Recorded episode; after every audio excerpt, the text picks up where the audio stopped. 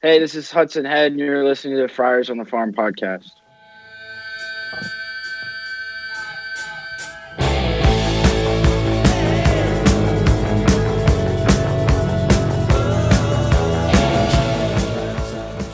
Welcome to Friars on the Farm podcast. I'm Donovan, and coming to me via Skype is Roy. Starting to feel a little better here in quarantine land. It, well, I'm glad you feel better. I'm I've been feeling just fine, but God, it's starting to starting to get a little hectic around this house. You know, I, I'm I'm sitting around a lot. I'm actually working out a little bit, but um, I'm ready to go back to work. For me tomorrow, I got to go back to work. Has Liddy run out of things to watch yet? No, we uh we actually just got caught on to Narcos. So um we we've uh, did Narcos Mexico. We did it backwards. We did the latest one first, and then now we just finished up Narcos, kind of like Pablo Escobar. Now we're in season three, which is uh, like the Cali cartel. Nice. We've been watching these shows about about uh, co about co- confessions, about like false confessions and dive crime stuff. But we need to start watching Tiger King. Everybody keeps talking about Tiger King. Apparently, I, I can't. I, I can't. I've ordered Me and Lydia are both. We we agree. We can we can only do so much stupid. And when it's just, and I know it's probably interesting, and I'm sure when we do watch it, um, we're gonna go like, why did we watch this before? But I just Florida. I, I can't do dumb. I like, and that just looks like an, a, a just someone that's not really smart. And I don't know. I don't know. I don't know. I, I just we can't do it. Like, but we also said the same thing about Narcos. But Narcos, we didn't know. You know, we didn't know that was going to be uh, based on a true story, which is obviously the Mexican drug cartels and obviously Pablo Escobar. Well, and those guys are very smart. They're just also very reckless and incredibly ruthless. Yeah, yeah. You know, and growing up here in San Diego and having the uh, the Mexican border there, you know, that whole war after after Gallardo kind of went away, you know, and then the Felix brothers were just battling with all the other Plaza guys. It was just a nightmare. And you know, we we spent most of our high school years going to Mexican bars and drinking underage, and that's what we did. And we were bribing cops Oh, and going to jail. And I don't want to go too far off the rails here, but there's this a short series called Cocaine Cowboys. Yeah. If you haven't seen it, you need to look that up. Oh, yeah. Really good. yeah, so that's about the boys. We're here to in- talk about baseball, not about TV shows. right. I did see Cow- Cocaine Cowboys. That was about uh, the Florida, yeah. Yeah, yeah. Hey, so, so let's talk about baseball. So MLB and MLB Players Association agreed to terms in regards to kind of like a, a format of the 2020 season. It's very fluid, very open, but you know they got some money out to the players. They obviously they agreed to play the minor league players, which we care more about. Um, their stipend kind of all in one in a one big fat uh, lump sum payment, which was really Yeah, cool. but it's, it's not quite the pay that they would be making during the season. It's really like they're just getting their per diem Right. from spring training. That's just going to continue on, which I guess helps with meals. Um, so these guys are they're all at home now. They're all you know most of them are home with parents. Some are home with wife and kid. Some are doing their own thing because of their own situation. So I, I think it's still a good thing that you've got people like adopt a minor league, adopt a MILB player Yeah. out there trying to support guys that might not have the support system to fall back on right now. No, absolutely. And today, this tweet came from JJ Cooper. Is uh, the tweet hearing solid rumblings that MILB players will continue to receive four hundred dollars a week, same as they have been receiving once the season begins. That is expected to include players who would not, who would have been in extended spring training, not fully finalized yet, but expect to come soon. And then he had that follow up. Right, because the season was going to start like in two weeks, right? Yeah, uh, April eighth, pretty much was when the season was going to start, and that's when the that's when the paying them per diem kind of falls through through the eighth, and that was it. Then they had to figure something out. But the, he had a follow up tweet that said, "Want to emphasize, I do not have final full confirmation on this, but believe this is the ac- this is accurate. If this is what happens, it would be a pay boost for lower level minor leaguers and a big cut for MILB vets, but would be money in every MILBer's pocket at an uncertain time." So I, I appreciate that Major League Baseball is doing something to take care of the guys that aren't covered by the Players Association. Yeah. Um, and, and it's a fluid situation. I'm sure things are going to be figured out as time goes by. But I, the the guys that are more veterans, they have they have families, they've got bills to pay, and So I, it's definitely something to watch. I'm hopeful that baseball is trying to do the right thing here to support the own. Well, I would, you know, in a perfect world, they would give that per diem to the lower level guys and then just pay them whatever, you know, and obviously you got to make the team, but, you know, you set rosters at predicted levels of where, who would be where and what level, uh, and then pay them regardless if they're playing the season or not. That would be the honorable thing to do, I think, at the very least. Um, but that, I'm sure, has a lot more ramifications than just wishful thinking like we do here. Yeah, that's pretty wishful. There's not a strong track record of them just doing the right thing on on principle. Right.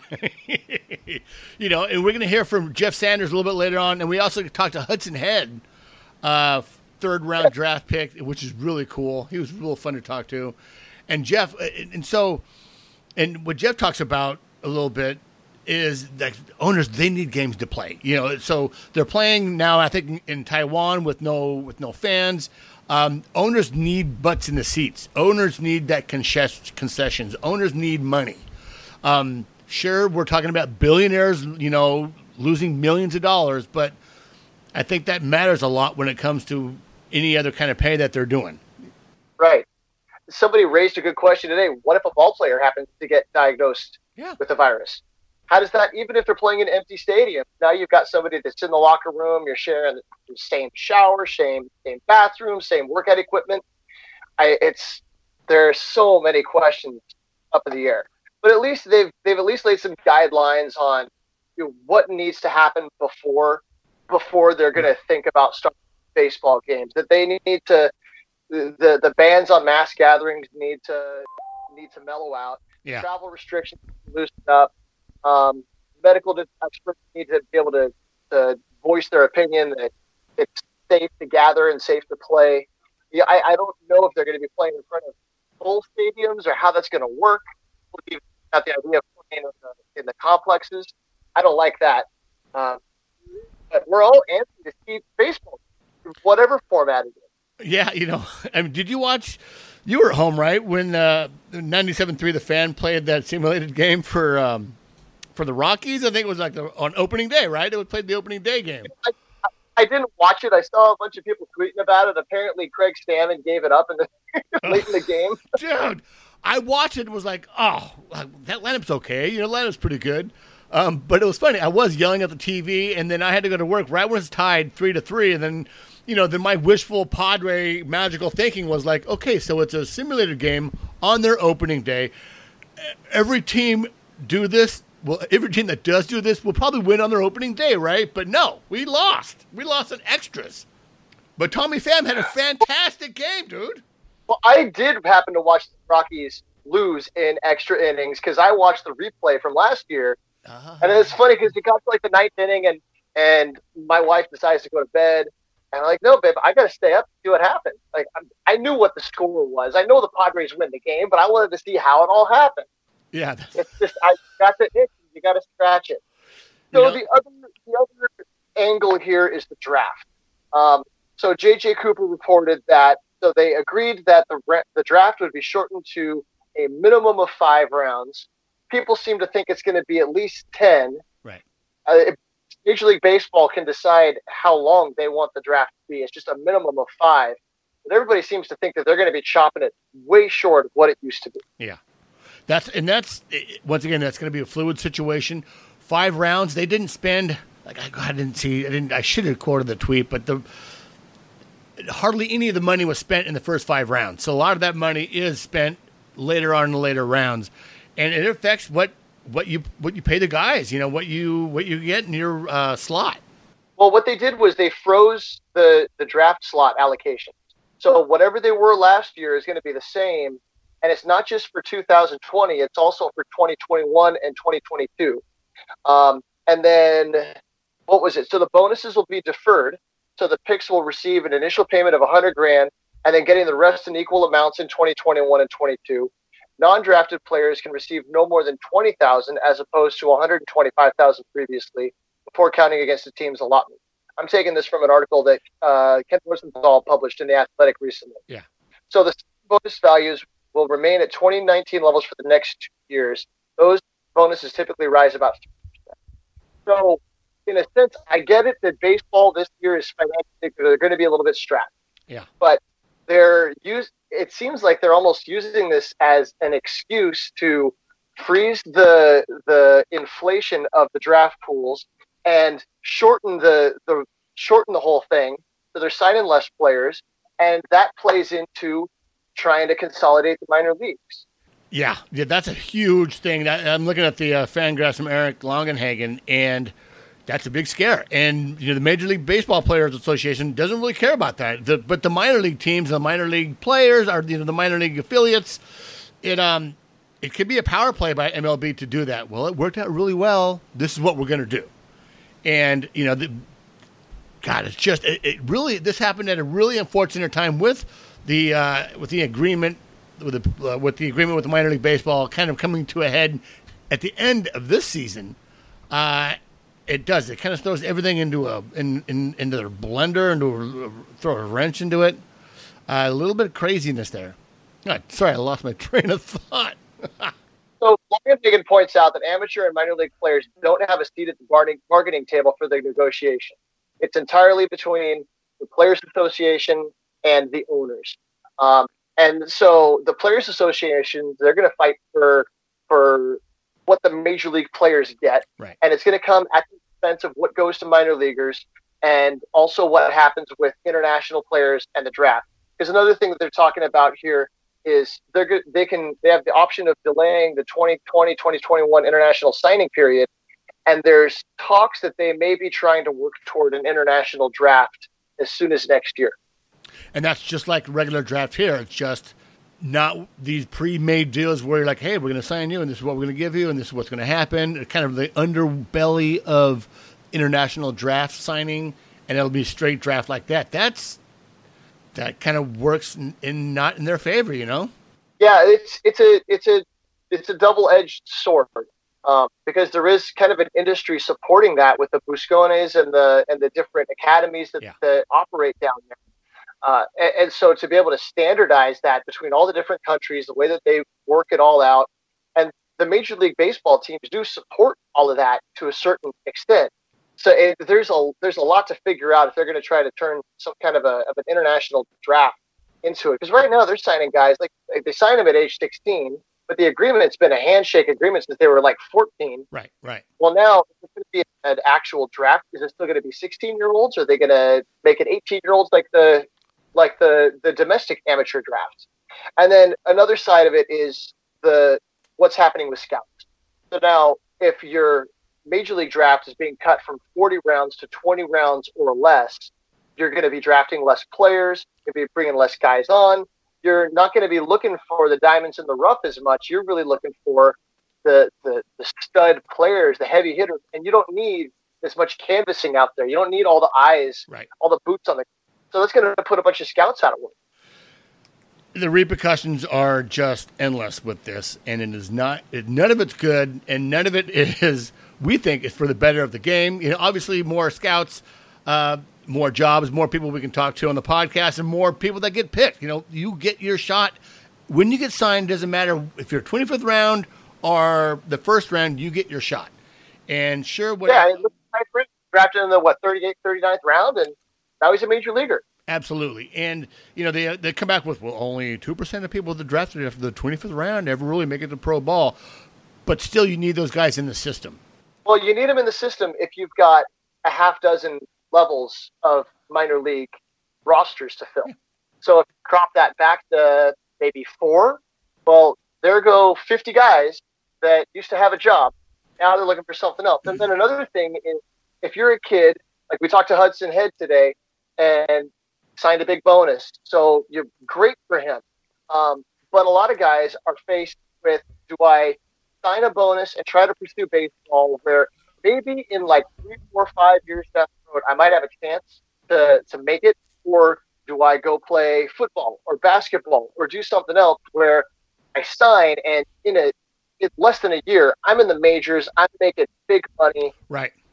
Right. Different strategy we lose that athlete to, to another sport.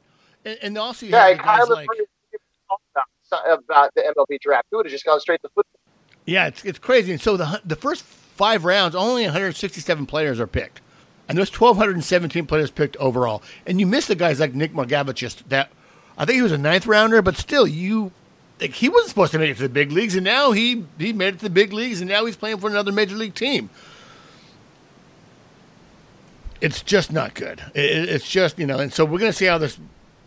We're going to see how all this kind of plays out, and uh, it, it certainly it like, makes me scared for the future. It really does kind of give me a, a little bit of a fear factor with with what's going on. they're trying to pinch some pennies, Yeah. and it, it, it, it I hope it's not detrimental to the game in the long run. Exactly. So let's real quick talk about what you know the service time. So I mean, if there is no season this year, I mean we can we can rejoice in the fact that Mookie Betts never played one inning with uh, with the Dodgers, but then Tatis will have two years of service time with only played eighty four games.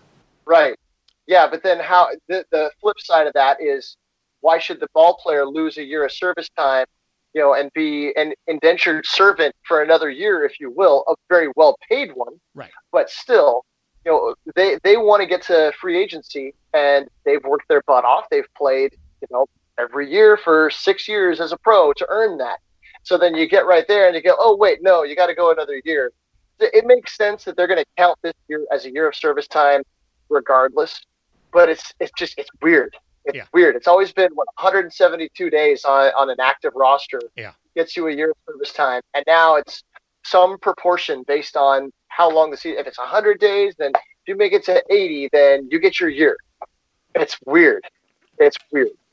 So you can almost, as for the major league team, you can almost use this depending on if and when the season starts, almost like another development year for the Padres. I hate to say it, and I want to bring this up is No, no, no. is is you can have you can have a six man rotation and get a good look at one of our strong minor league players, or you know have Right. two extra guys in the bullpen. Uh, that you know Javi Guerra obviously was going to make it. We talked about that with Jeff Sanders, but you know guys like Steven Wilson that had a fantastic spring that might not have made the forty man or might not have made the twenty five man, but now he'll probably be on that twenty nine man roster. Right. And I, I don't know if I would look at that as a developmental year because Right. the, the Padres were positioned to have a strong team this year. Yeah. I, I, not many thought that they were going to go after the Dodgers and challenge them for a, a division title, but there was a chance that the team things could fall right and they could compete for a wild card. So now, if you take that time and you shorten it down, now Garrett Richards can go every fifth day, and you're not worried about trying to find an extra couple of weeks in the middle of the season to give him some extended rest.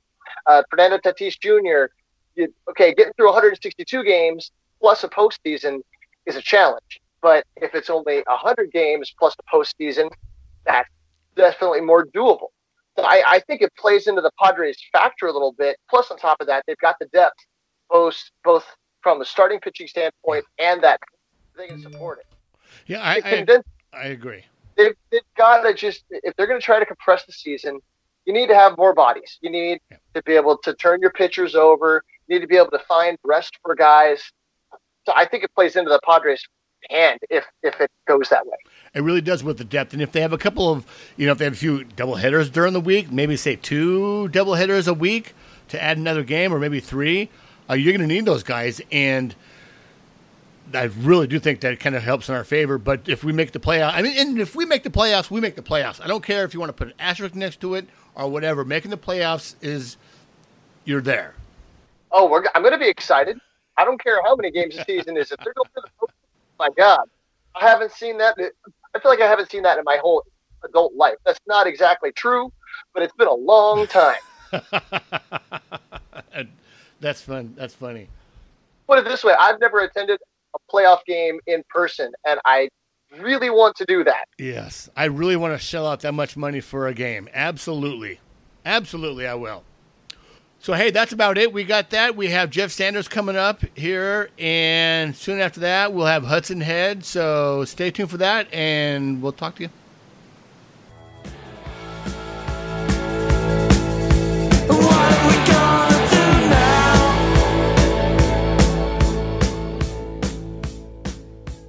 Hey, we're joined here with Jeff Sanders of the UT. Jeff, how you doing? I'm doing well, guys. How are you guys? Well, we're staying in place pretty much. How are you holding up under all this uh, quarantine uh, and staying shelter in place? You know, not too bad. You know, the changes is the wife is is working on the desktop computer from home. My son is in extended spring break, so I have to find quiet corners of the of the house to, to make phone calls and do things like this. And good thing I have a laptop. I'm used to moving around, but um, you know, keep keep him busy with what I can. You know, itching for some baseball for sure, but you know, we're, it's going to be a while from what I can tell. I, I appreciate how you how you shifted your focus to Padres history because when this whole shutdown started, my question, one of the things that comes to mind is, what does a sports writer do with no games going on? So today you put a really good article out here about Terry Kennedy or about Graig Nettles. Um, but I just wanted to say kudos for this historical theme. Um, was it hard for you to come up with an angle? Did you have to do that on the fly? Well, it's actually a series, and I can't take credit for it. Uh, my boss, Jay Posner, you know, suggested, hey, let's do an on this day in Padres history series. And so I've been, you know, it's kind of my crash course in Padres history. I've been covering the team since 2012. You know, I, you know, I'm learning new things every day now. I wrote the thing about Graig, um, Nettle, Greg Nettles, excuse me, um, for today, which is the anniversary of him being traded here in 1984. Uh, a few days ago, it was uh, Phil Nevin, the anniversary of his trade. Um, uh, in a couple days next week, I believe, uh, on April 8th, um, I spoke with Ed Spiezio, who hit the first home run in Padres history. So we're doing one of these every single day. Some of them will be longer than others, depending on who I can get a hold of. You know, we're coming, putting this together on the fly, you know, and I still have a couple days in the calendar that I'm trying to figure out what is a significant event of that day.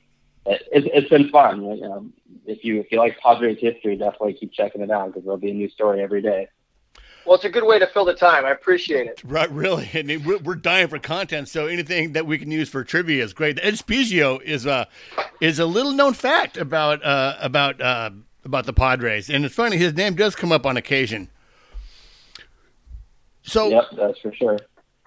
so what do you think about the with the shortened season and the expansion of the rosters? Do you uh, who do you see making the uh, the rotation? Do you see Mackenzie Gore making the rotation? You know, I don't. I mean, you know, there certainly would be a need down the year, you know, down the road in the year, depending on how much baseball we get. But the thing is, he had five starts at Double A. He was, you know, significantly younger than Chris Paddack when he made the jump from Double A to the majors. I, I I think he needs innings, and that's going to be the challenge. Um, you know, if, if they're in some kind of playoff hunt and they need an arm, maybe it brings makes sense to bring him up but I, I don't see them starting his clock, especially given all the you know those considerations and all the courses that are going to be happening with that this year. I just I don't see that happening right off the bat. The deeper team too than it was last year when Chris Paddack made the team. Yeah. Um, do you see him starting in El Paso, or does he go back to Amarillo? Um, I, I I've, I, I would I would guess if you're going to make me have a guess, I would say Amarillo. I mean, he, he had two stars. He had five stars there. You know that you know that's a that's a place to start. Let's not go to the Pacific Coast League and have him have to worry about that place. Not that Amarillo is a whole lot better, but there is a safer pitch, safer places to pitch on the road in the Texas League for sure. Certainly wouldn't mind. Yeah, I, I think the same thing too. With with El Paso, the Pacific Coast League being just the moon, uh, you don't want anything to rattle that cage, but you do want to see him pitch a little bit of adversity, which he did a little bit in spring training. So, um, it, you know, and you can just throw that out because it was raining and it was just it was a horrible game. Um, does Javier Guerra make the bullpen? You know, I thought he was one of. I mean, camp was what halfway over, maybe. I can't even remember that far back now. Um, but he he was having a lights out spring training.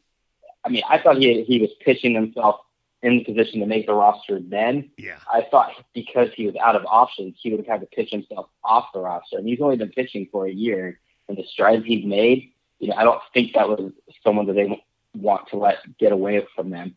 And now, you know, if they come back, the rosters are going to probably be expanded to help them get through these, you know, whatever the season's going to look like. You know, there's gonna, there could be seven, there could be a lot of double header games and stuff like that, trying to make the season as long as possible. There's going to be expanded rosters, and I think it'd be even easier to keep a guy like that.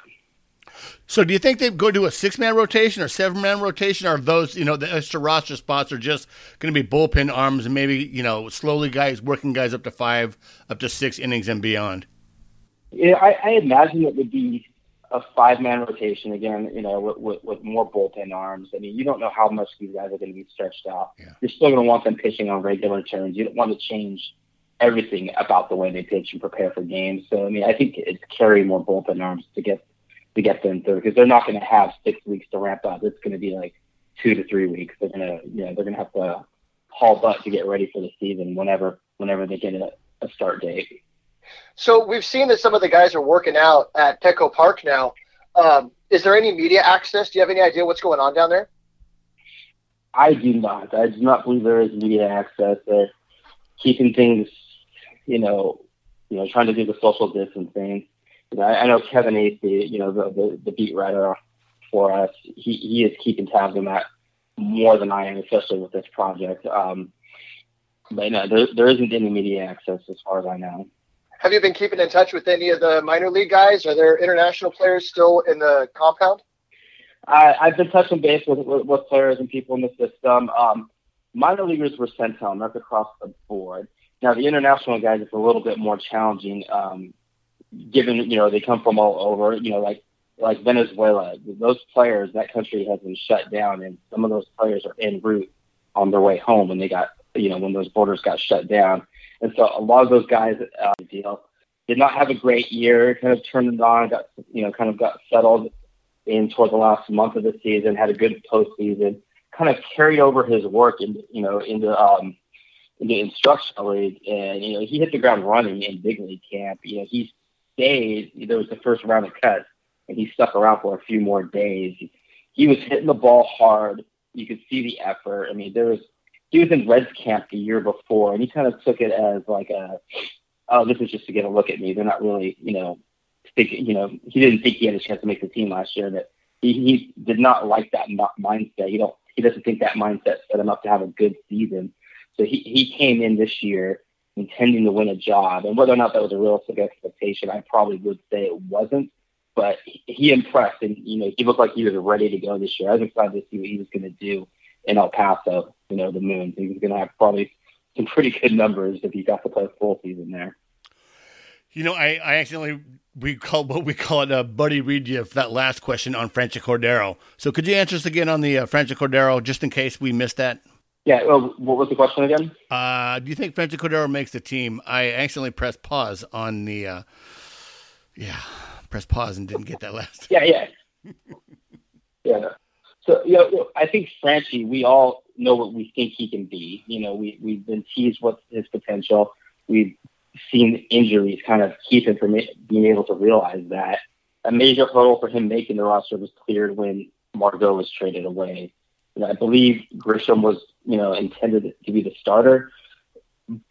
But I think Franchy and his left-handed bat, he was going to have an opportunity to get at bat and see time. And that was rosters, you know, likely expanding to get us through this season. I think I don't think there's any doubt that he's going to be on this team. Fantastic. You know who really impressed me was Gabriel Arias. Uh, what did you see with Gabriel Arias in spring, and did he did he kind of uh, put his name on the uh, on the radar there? Well, I think it was always on the radar, but you know, he was a young guy in camp, and you know, he didn't look that young. He he held his own. They had him, you know, his last, I think, game, you know, in Cactus League before he got sent down. They had him play all nine innings against uh, a game started by Corey Kluber against the Rangers. Um, you know, he put he put the ball in play. I think he impressed. He turned turned some heads. I know um, the international scouting director was in the dugout, Chris Chris Kemp, just kind of watching him, just kind of assessing how he handled the situation. I know he came away impressed. Um, I know the big league staff came away impressed too. We got we watched him a lot last year up in Lake Elsinore, and we have been fans of Gabriel Arias uh, since we got him.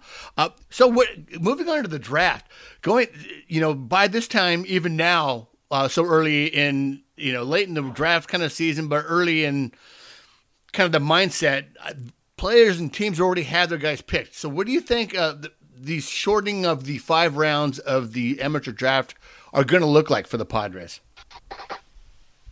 I couldn't begin to tell you um, what their board would look like. I don't know. I mean, they they they could pick right now if they needed to.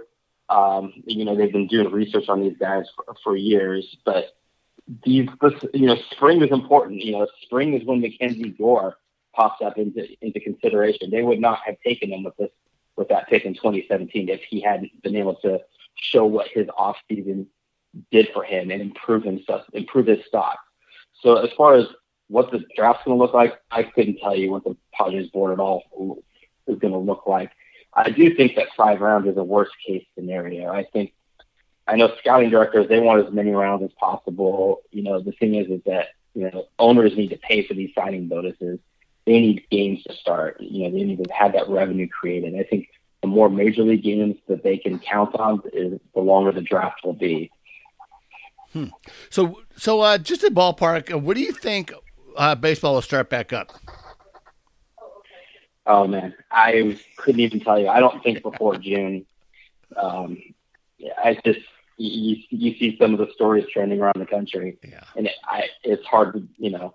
I don't think it's. I don't know that it does start. I don't. You know, I'm not saying that. I'm just. I. I couldn't tell you. Yeah. I, I think I don't think it'll happen before June, and the longer this goes, you see numbers trending in the direction they're trending, and you wonder should should it start at all? I don't know. I don't have the answer to those questions. Right, that is I ask myself that daily.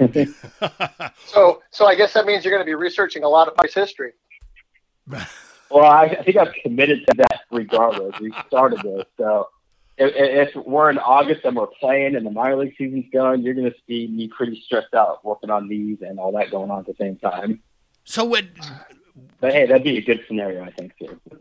So do you think they just even if if they don't if, even if the season does start and uh, they may say the major league season gets pushed out a few weeks past uh, you know the regular end of the season, do you think they do that with the minor league uh, season or do you think they just went the end of the season they end it?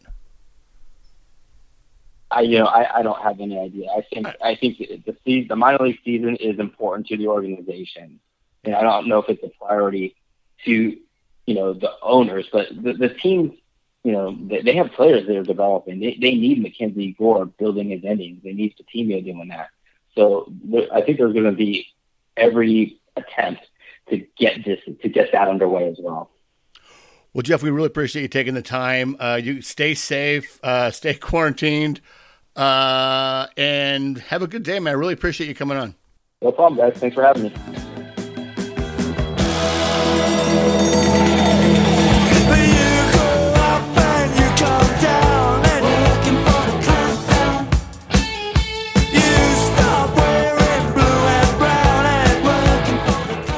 I'm Dr. Travis Ehlers, and I'm a certified chiropractic sports physician.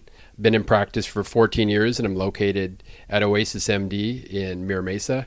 I see patients anywhere from the weekend warrior to professional athletes, all the way to kids, pregnant women, basically anyone that has musculoskeletal conditions. So if you ha- want any more information or would like to uh, see a chiropractor, you can locate me at uh, 844 627 4763. That's my office number. Otherwise, you can get more information on my website, www.drtravisehlers.com. Otherwise, um, I have social media Instagram, Twitter, and Facebook. So just uh, look up my name, Dr. Travis Ehlers. Hot long long. Hudson Head was drafted in the third round in the 2019 amateur draft, 87th overall at Winston Churchill High School in San Antonio, Texas. The speedy outfielder was has evaluators buzzing about his quick hands and plus speed, and had an impressive debut in AZL last year with a 283, 383, 417 slash line with a 20.6 strikeout rate in 32 games. And he joins us here on Friars on the Farm. What is up, Huddy? You know, nothing much, guys. You know, just living the quarantined life, I guess. You know, trying to stay safe. So what are you Sounds like doing? you got- yeah. Today, though, you were telling us you play some golf. Well, but yeah, but we you know we had our own carts. We're staying six feet apart. You know, what how to bring the hand san- hand sanitizer as well. Ugh. Yeah, golf is one of the where you can uh, you can spread out fairly well and maintain those rules. Yeah, that's why we're really we're about to play a lot of golf because that's the only thing we can go do. Who do you Have your hitting coaches think to you about that? Uh, I mean they're uh, a little sketchy about it, but I mean as long as it affected me yet, so Well, nobody listens to our podcast, so don't worry about that. Yeah, right. It's not like we didn't have going on.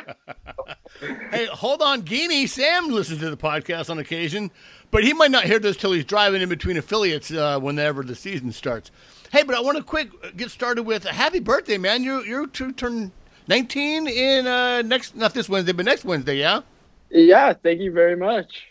Yeah, nineteen. Dude, big 19. That's fantastic. Uh, so you grew up in Yeah. so you grew up in uh, San Antonio. Uh, yes. I I was born in Houston, and my family and I moved around a couple times, and then been here for 12, 13 years. Did you grow up going to a lot of missions games? I I mean I went a couple here and there, but uh, the stadium's not in a great spot, so we didn't get to make it out there too much. Yeah, I heard. Yeah, the, I, unfortunately, Wolff Stadium is uh, now it's a AAA uh, affiliate of the Brewers, but it's not one of the better uh, better stadiums. Yeah, I mean I got to play there a couple times for playoffs in high school. I mean it was a fun experience, but dri- having to drive an hour to get there and an hour back when if it was just downtown, it would be the stadium would be packed every night. Interesting. I, I thought it was in you know in the greater San Antonio. That's an hour away. Damn. Yeah, for, yeah, it's far. Hopefully, when you make it out to uh, to Fort Wayne, you'll you'll see they built Fort Wayne right in the middle of downtown, um, Parkview Field. It's right in the middle of downtown, so all the people come out. It's an awesome scene. So hopefully, you get to see there this year. Yeah, hopefully get to see it pretty soon. So hey, let's start in your high school uh, career. Dude, you played quarterback. Yeah, in high school. I did, yeah. So I I wasn't a quarterback until my sophomore year, which would be would have been my JV football year. But I actually ended up breaking my elbow like a couple weeks before the season started. It was a contact injury. Uh, Like some guy just decided that he was gonna throw the JV scout team quarterback into the ground. But yeah, I played quarterback my junior year. I was the backup, and then I ended up quitting football after that to focus on baseball. Man, I take it the elbow injury didn't have any lingering effects. You healed from fine from that and everything. Oh well, I mean, actually, I throw the football with my right arm, and throw a baseball with my left. So actually, Dude, it didn't that's affect it sick. at all. Yeah, yeah, Ambidextrous. yeah. Can you throw a baseball with your right arm? I can, but I cannot throw a football with my left arm. Ah, it's so interesting. That's that's that's funny. Hey, uh, so how did you find any any of the uh, you know any of the skills from football translated into baseball? I think a lot of it is like the team culture around a football team because the culture you have around a football team is going to be different than what you have around a baseball team. But football is truly a real team sport, so uh, that I carried that into the baseball season, and then the toughness that comes with football. You got to be gritty, you got to be nasty. So that attitude has helped me as well. Roy, were you going to say something there?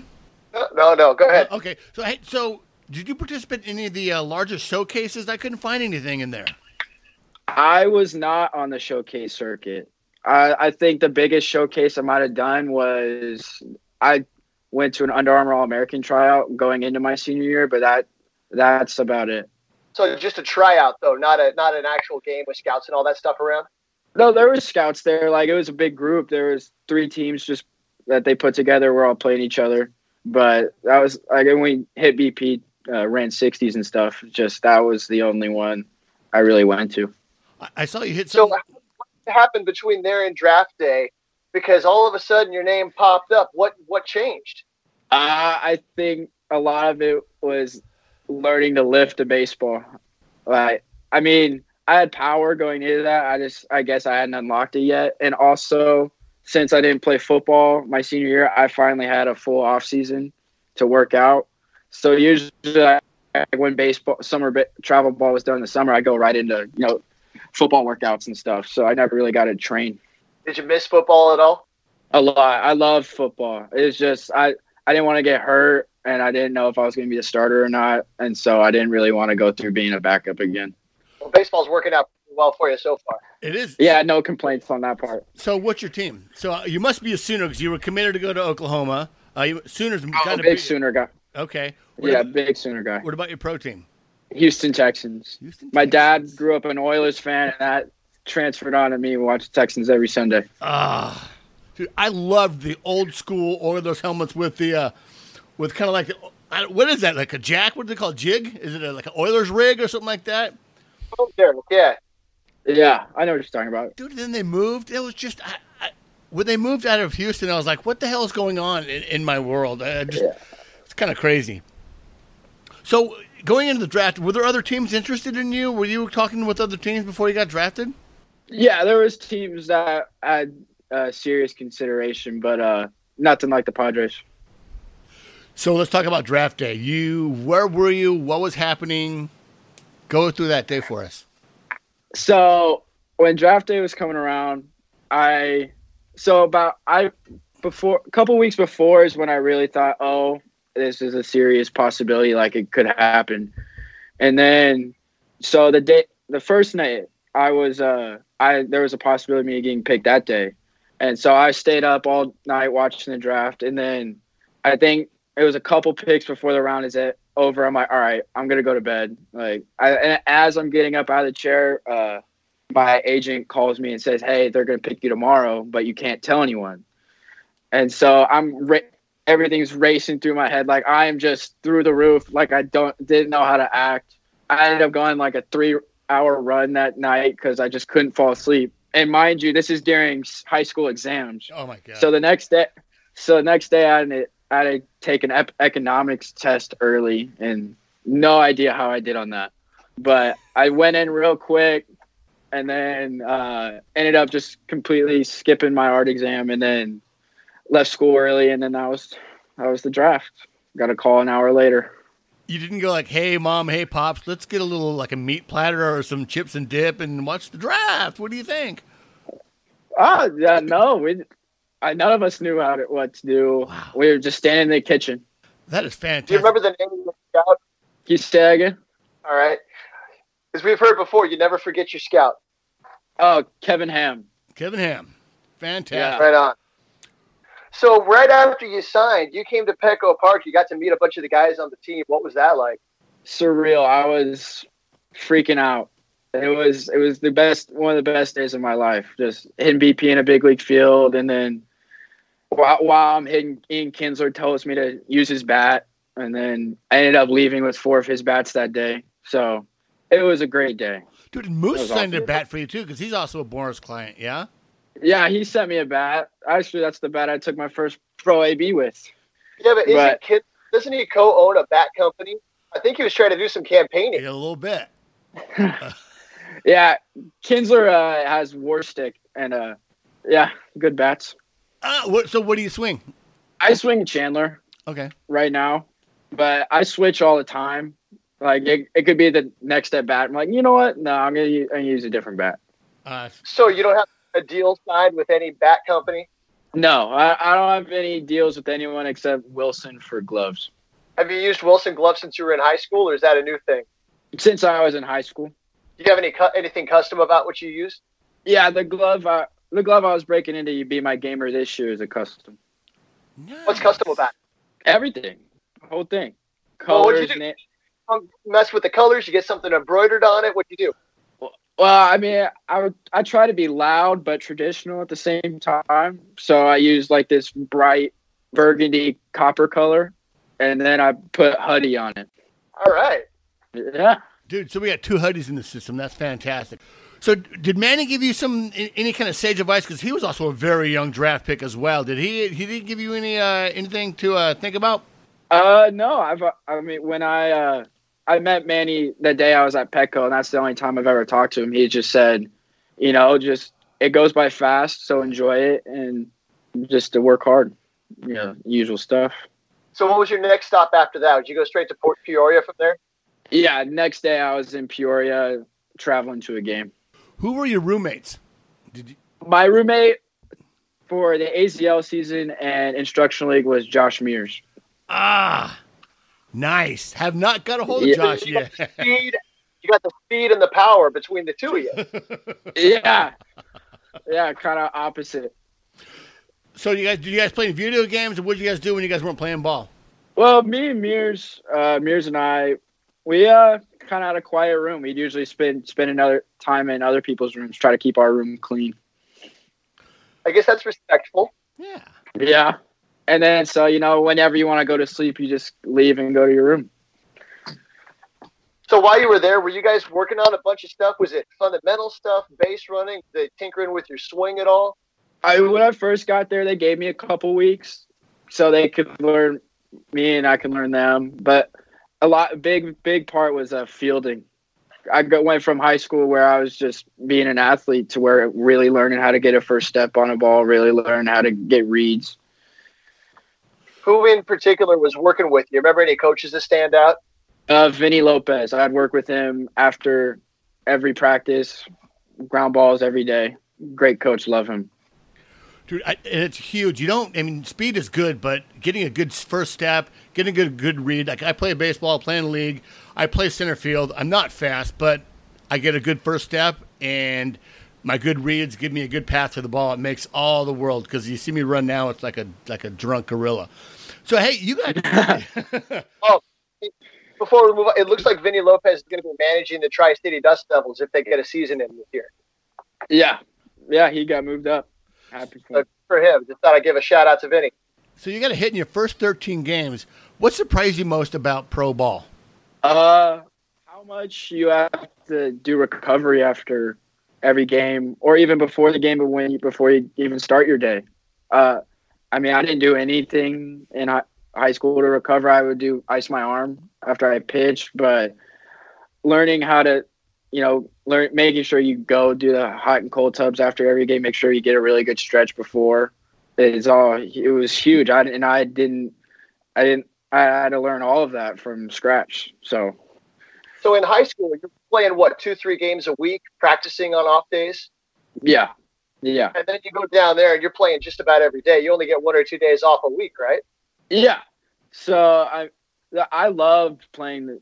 I loved having a game every day. That was awesome. But just learning how to, you know, make sure you're not staying up too late after a game. Not making sure you're not falling asleep at 2 a.m. because then you wake up the next day and you don't.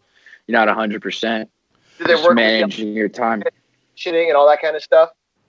Uh, kind of, yeah. It's just everything's just. They, they try to take it slow, especially with us high school guys like me, Abrams, Mears. They all took it slow, and then we're lear- gradually learning each and every day. They have a good plan for us. Okay. Is there like class things? You say classroom? Yeah. Yeah. Yeah, we uh we have a pro development class usually every day. And it's just talking about a lot of it's being mindful, you know, when the game gets too fast, when life gets too fast, just taking a step back, making sure you breathe. A lot of meditation type stuff. So not just baseball specific stuff, but also how to handle yourself off the field too, right? Yeah. How to you know, how to make making sure you call your parents, you know, making sure you say thank you to other people, making sure you're eating right, falling asleep at the right time, all sorts of stuff. So before being drafted, what was the longest time you'd been away from home? Like going on a trip or whatever? week, two weeks, maybe. But Yeah. I I'd never been gone without my parents for more than a week. So the two and a half months was, it wasn't too hard. It wasn't too bad because I was busy every day. Okay, so you mentioned pitching back in high school. What what were you like as a pitcher? Uh, I would say I was a guy who thought he threw hard and uh, could spin it a little bit. Oh yeah? Did you put a little slider, curveball? What would you throw? Kershaw type curveball. oh, wow. that, Yeah. is that knuckle curve? Is that the knuckle? Uh, Get over the top of it. yeah. Okay, so who were I some? mean, of, go ahead. uh, no, I had nothing. Go ahead. Hey, so who were some of the ball players you admired growing up? Uh, the first true player I really loved to watch was Josh Hamilton because growing up, that's when the Rangers were good. And then I know I went to a game where he scored on an infield single from second base, robbed a homer, and also hit a homer in the same game. So that that guy was top best player in the league growing up. And then also I I continually to watch Ken Griffey Jr. highlights every day. Just such a sweet swing. Yeah, that's left-handed swing is, is pretty sweet, and your swing is pretty sweet as well. Hey, so so you you went through the season, you participated in Instructs, and you come back to Petco, and playing the Don Welke Classic. How cool was that? that was aw- that was truly just awesome because you know we had fans there. That was the most fans I'd played in, in front of since high school, and then they got everything working. They had the scoreboard going. T- got to take in and out on the field. It was truly a great experience. I, we were there right next to the batting cage when you guys were hitting on that on the day that they had everyone there. I thought I saw you hit a bomb. Yeah, did you hit a bomb at BP? I I do I did. I think I hit one that day. Was swinging too hard. We're trying to hit too many. Ah, but dude, it's your first shot at the Petco, you know, really. Hey, and, and yeah, Yeah. and, and Peter Seidler, was that Peter Seidler hanging out with you as well? He was all over you. Yeah, yeah, yeah. We talked. We talked that day. We we have a good relationship. Talked a couple times. Know, I, we, you know, this relation, this relationship, this this organization is really is a really solid relationship. Peter Seidler, um, you know, Ron Fowler, they're really good guys. Some of the guys you're going to meet in, uh, you know, in Fort Wayne in AC, uh, Anthony Contreras. He's going to, you know, his main job. He, he comes from a very military background, and he teaches like his main focus is to teach you guys how to be professional ball players, how to set that routine, how to, you know, a lot of what you were talking about before, getting to bed early, about really taking it serious and you're going to love it in Fort Wayne. If you start in Fort Wayne, if not, you're going to make it up in uh, Stadium, up at the Tri Cities, and you'll have Vinny there, so you'll know him. Um, what? So since so you then this past off season, what kind of did you focus on uh, in this off season? a lot of it was just learning how to handle an off season, learning how to be professional while working out, learning just overall how to be professional in the off season. I had no idea. And I went out and trained in a BSTI in California, the Boras training. And I'm working out with guys like Matt Chapman and then Matt Harvey.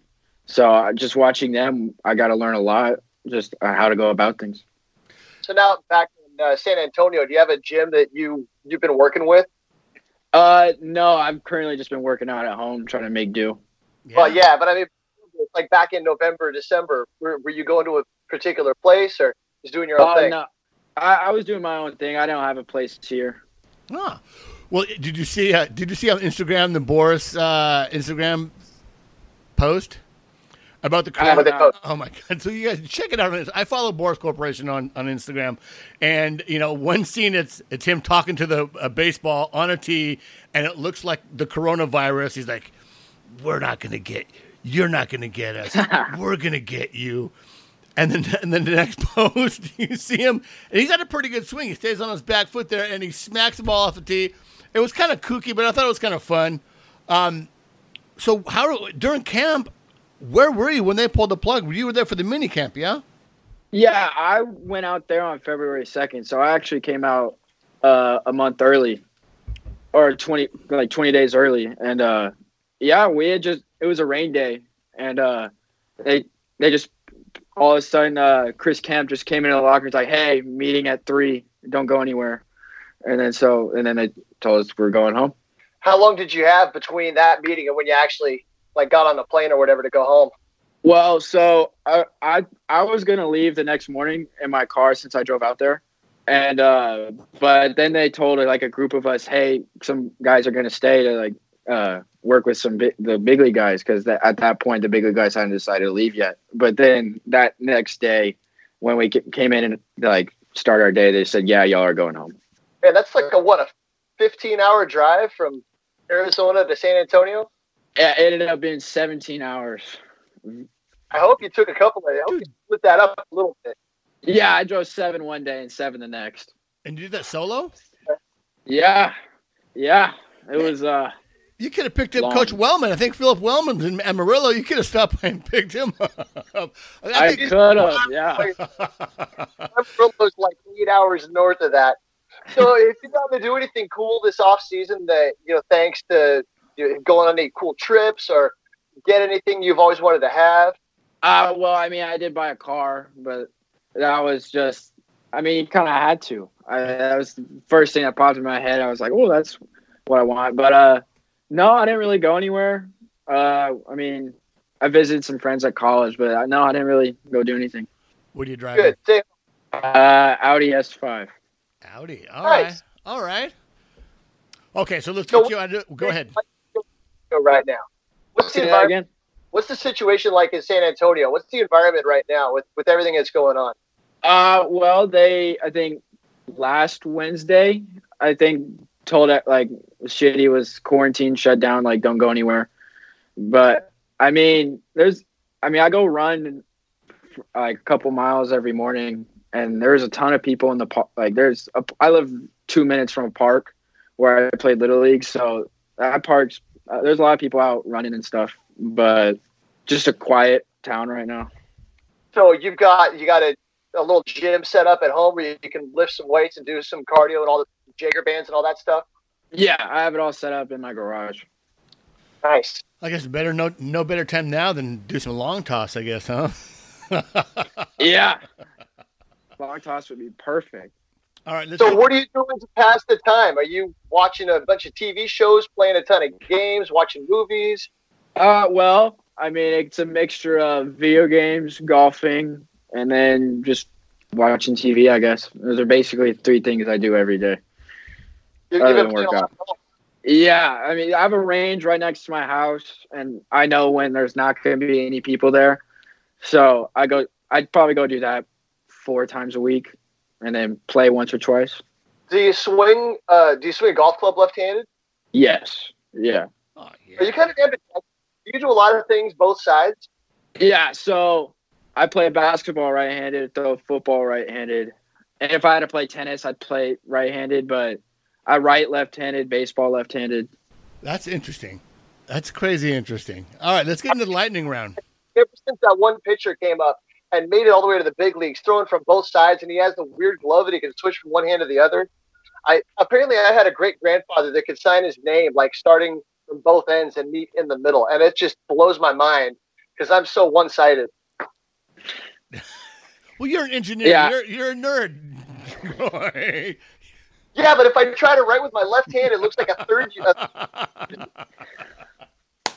Let's get him. To the, hey, let's get him. Let's get him the lightning round, uh, and we'll get him out of here. All right, you ready? Yeah. Do you have any superstitions?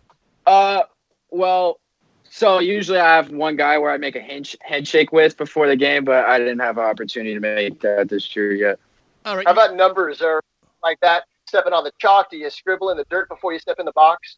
I I look down the barrel of my bat and just breathe, and then I look at the left field foul pole. Then I tap the bat, hold the bat up until the pitchers come set, and then I'm ready to go.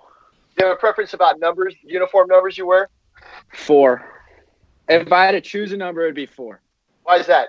Uh, well, my f- my first football game I ever watched, Brett Favre was playing, and so he just became my favorite player, and then that's how four started. Okay. All right. I don't think they're going to retire Wil Myers' number No. anytime. So you come up. They, they might have number four waiting for you. Hopefully, Uh, You, you kind of already answered this with uh, Josh Hamilton, but do you have a favorite Texas athlete all over? All Patrick Mahomes. Patrick Mahomes. What do you Yeah. think of the DeAndre Hopkins trade? I don't want to talk about that. He he looked away, people. he looked away when he said that. Because my dad, I was driving back, and my dad texted me, Texans just got David Johnson. So I got real excited. I'm like, he could be a really good player. And then 15 minutes later, I get the notification from ESPN, DeAndre Hopkins for David Johnson. I was like, ah, that that ruined it. All right, celebrity crush. Blake Lively. Oh, good choice. Nice. What's on your? So pre- what's on your pregame playlist? What kind of music do you like to listen to before the game? It's a lot of rap. So a lot of uh, Lil Baby, Lil Uzi Vert, that sort of stuff. All right. Did you guys ever hide over the, the, the stereo before the games? How, how do you work that out? Uh, the Latin guys got the stereo. We I, I don't go anywhere near that. Okay. It's like a cartel in there, man. hey, okay. So Do you what's your? Speak any foreign languages? Uh, in high school, I took sign language, so that didn't really help me out when I got here. Uh, I'm slowly picking up Spanish, but it's really slow. I've been in food service for 25 years. I can order a burrito. That's about the best I can do. Hey, what's your comfort food? Speaking of burrito, Mac and cheese. mac and cheese. Favorite movie? Either Bull Durham or the new movie 1917. I'm real big on baseball movies, and I love war movies. Really? Okay. So the 1917 must be. Is that your newest favorite war movie? Yes, Have you- it was. uh God, what was it? Oh, uh Dunkirk. It was Dunkirk before 1917.